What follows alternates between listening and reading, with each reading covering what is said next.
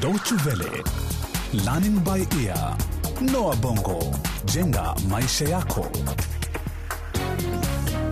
Ni matumaini yangu kuwa umzima wa afya, mpenzi msikilizaji, popote pale ulipo. Kwa moyo mkunjufu na kukaribisha kwenye makala mengine ya Noa Bongo, jenga maisha yako, kuhusu mabadiliko ya hali ya hewa. Katika kipindi cha leo, waziri wa mazingira aingilia kati kulisaidia jopo kazi la wanafunzi wanaopinga ujenzi wa kiwanda cha umeme mjini Deauville. Je, bodi ya taifa ya umeme iko tayari kufanya mazungumzo na jopo kazi kuhusu njia bora kuepusha mabadiliko ya hali ya hewa? Endelea kuwa nasi, usibanduke hadi mwisho ili uweze kufahamu mengi zaidi katika makala haya.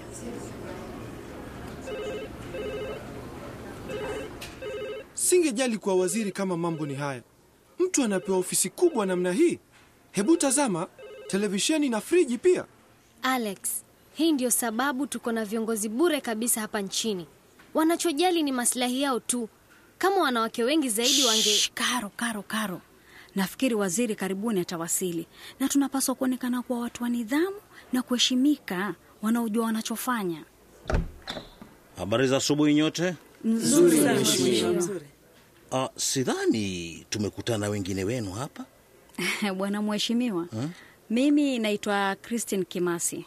Mimi ni mwekezaji katika sekta ya nishati inayoweza kutumika tena na tena na inayozingatia usafi wa mazingira. Tunashirikiana na jopo kazi kutafuta njia bora za kuzalisha nishati isiyochafua mazingira. Vyema kabisa, wewe ndiye mtu tunahitaji zaidi katika mpango huu. Mfanyabiashara? Sawa bwana mheshimiwa, lakini heshima zangu ni kwa jopo kazi hili. Mimi niko hapa kupata ufadhili na kuungwa mkono. Kwa hivyo, kwa maoni yako, ni njia gani bora na salama kwa tatizo la umeme mjini Deauville? Tuko na njia tatu bwana mheshimiwa.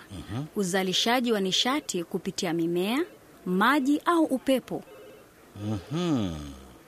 Nishati inayotokana na upepo. Ndiyo, Hivi majuzi nimehudhuria kongamano nchini Misri lililojadilia uwezekano wa kutumia upepo kuzalisha nishati ya umeme barani Afrika. nchini Misri. Kwani wanatumia nishati inayotokana na upepo huko? Ndiyo, Misri ni miongoni mwa mataifa yanayotoa kiasi kikubwa cha nishati barani Afrika kwa kutumia upepo. Lakini inafanya kazi vipi? uh, nishati inayotokana na upepo ni salama, inaweza kutumika tena na tena na haichafui mazingira. Kwa hivyo tunaweza kuanzisha mradi wa aina hiyo hapa Deauville. Inawezekana, ingawa hakuna upepo mwingi wa kutosha kutosheleza mahitaji ya mji au nchi nzima kwa jumla.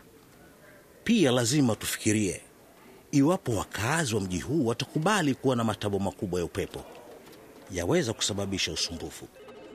Lakini nafikiri punde tu matabo haya yatakapojengwa, umeme unatokana na upepo lazima uwe wa gharama nafuu, au sivyo? Ndiyo kabisa, Joshua, ni wa gharama nafuu sana, kwa sababu punde tu unapoweka matabo uhitaji mafuta kuendesha mitambo. Ni upepo tu unaotumika kuzalisha nishati hiyo. Jukumu kubwa ni kutafuta eneo linalofaa lenye upepo mkali kwa mradi huo. Basi Sawa. Hatua nyingine, kupanga mkutano na bodi ya taifa ya umeme nchini kujadilia suala hili. ndiyo, na tayari nimeanza kuzungumza na baadhi ya wajasiriamali ambao wako tayari kufadhili mradi wa aina hii. Pia nimezungumza na bwana Kapur kutoka bodi hiyo, amekubali tukutane naye kesho asubuhi. Nimemwambia kwamba pia nitaandamana na kundi la washauri, na kundi hilo ni nyinyi hapa. Hatimaye wamekubali tukutane nao. Okay, sawa basi, tukutane kesho saa nne asubuhi. Sawa, sawa, asante sana mheshimiwa, asante. Tukutane kesho.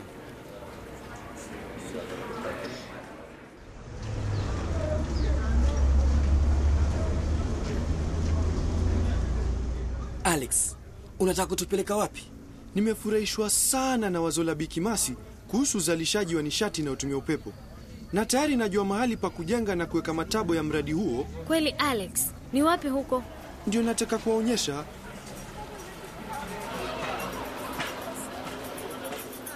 Nyumba yangu ile pale. Je, unataka kutupeleka msituni kwenye milima nje kabisa ya mji? Ndiyo, kupita ule mtaa wa mabanda. Hapo kuna eneo zuri linalofaa kabisa kuweka matabo ya upepo. Wacha mzaha, Alex. Si mzaha, hilo ndilo eneo lenye upepo mwingi zaidi hapa Deauville. Lakini Alex, ina maana tukate msitu wote? Huo ni uhalifu mkubwa na kinyume kabisa na juhudi zetu za kukabiliana na mabadiliko ya hali ya hewa. Una maana gani? Miti ni muhimu. Ni muhimu kwa sababu inasaidia kuhifadhi mazingira bora na kudumisha hali nzuri ya hewa. Ndiyo, Carol. Miti husaidia kuondoa dioksidi ya kaboni angani na kuhifadhi kwenye majani, shina na hata kwenye mizizi ardhini. Kwa hivyo, wakati miti inapokatwa au kuharibiwa, dioksidi hii ya kaboni huachiliwa hewani na kuchangia mabadiliko ya hali ya hewa. Ni kweli, nimesoma kwamba uharibifu wa misitu huchangia asilimia ishirini ya kaboni inayotolewa angani na hivyo kusababisha mabadiliko ya hali ya hewa, na kuna kiwango kikubwa sana cha kaboni inayotokana na ukataji wa miti kiolela kama vile nchini Brazil, Argentina na Indonesia. Josh, sikuwa na habari. Misitu yetu inayoleta mvua barani Afrika hutekeleza jukumu muhimu sana la kuchuja dioksidi ya kaboni angani. Hivyo basi tunahitaji sana misitu hii. Nadhani tunaweza kusema misitu mikubwa huwa kama eneo la kuzuia mabadiliko ya hali ya hewa.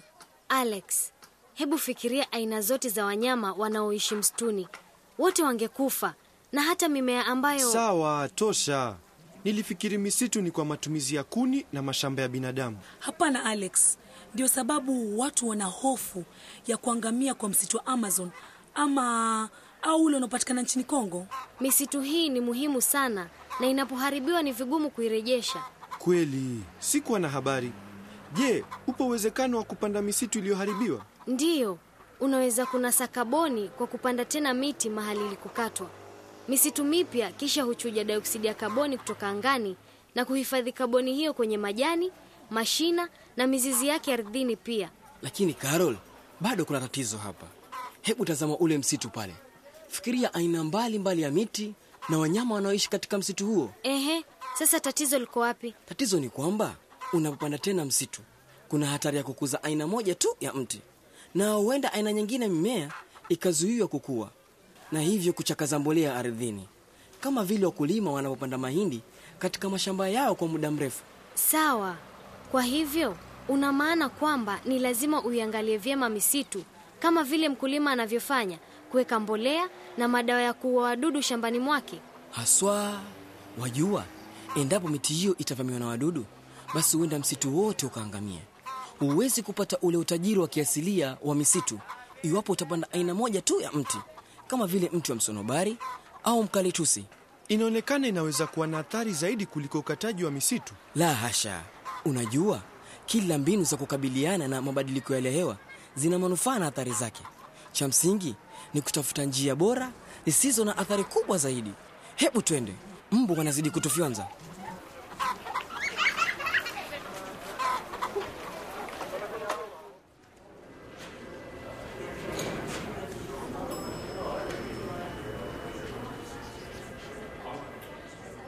Ni jambo la busara sana kuhudhuria kwako mkutano huu, Bwana Kapur. Unajua, serikali imejitolea kuhakikisha kuwa wananchi wengi zaidi wanapata huduma za umeme, na ni jukumu langu kuona kwamba tunafanikisha lengo hili kwa kutumia nishati inayoweza kutumiwa tena na tena na inayozingatia usafi wa mazingira. Ni kweli mheshimiwa, lakini ni lazima tuzingatie ni vipi tunaweza kufanya biashara nzuri na pia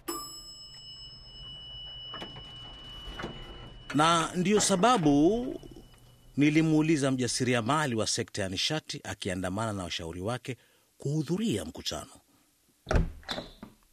Ah, ndio hawa hapa wamefika.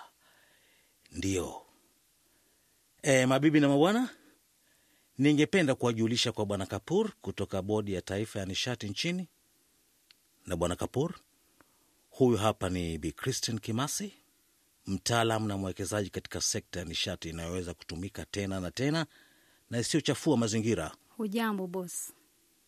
Na hawa ni wanachama wa jopo kazi na washauri. Kwanza kabisa ni Bilona, Habari yako mheshimiwa. Karo. Hujambo mheshimiwa. Alex Habari gani mheshimiwa? na Joshua. Hujambo bos. Pengine umewahi kuwasikia. Hawa vijana wanajaribu kupinga mradi huu. Sasa wanafanya nini katika mkutano huu? Kama nilivyotangulia kusema, nishati inayoweza kutumika tena na tena na isiyochafua mazingira ndiyo suluhisho la salama kwa siku za baadaye, na vijana hawa wamekumbatia wazo. na hiyo itaokoa na kuimarisha biashara yako na yangu pia ya siku za usoni. Sina muda mwingi hapa, kwa hivyo nadhani tunaweza kuanza mazungumzo yetu mara moja eh? Wajua, kawaida mimi sina muda wa kupoteza na vijana kama hawa ambao ni waharibifu na watovu wa nidhamu. Okay, sawa boss. Hapa kuna njia tatu zinazoweza kutatua shida ya umeme katika mji huu wa Deauville. Ni bora na salama zaidi na zisizochafua mazingira. Tunataka kuzuia kiwanda hiki kipya kutoa gesi na moshi unaochafua mazingira na kuchangia katika mabadiliko ya hali ya hewa. Swala la mabadiliko ya hali ya hewa ni tatizo kubwa hapa barani Afrika.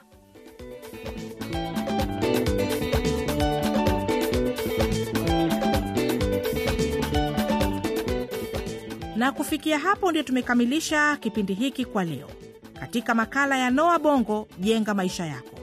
Natumai kwamba utaungana nasi tena katika kipindi cha kumi na cha mwisho kuhusu swala la mabadiliko ya hali ya hewa. Na kumbuka, unaweza kukisikiliza tena kipindi hiki. Tembelea mtandao wetu, anwani yetu ni www de mkwaju lbe. Asante kwa kutusikiliza. Kwa heri.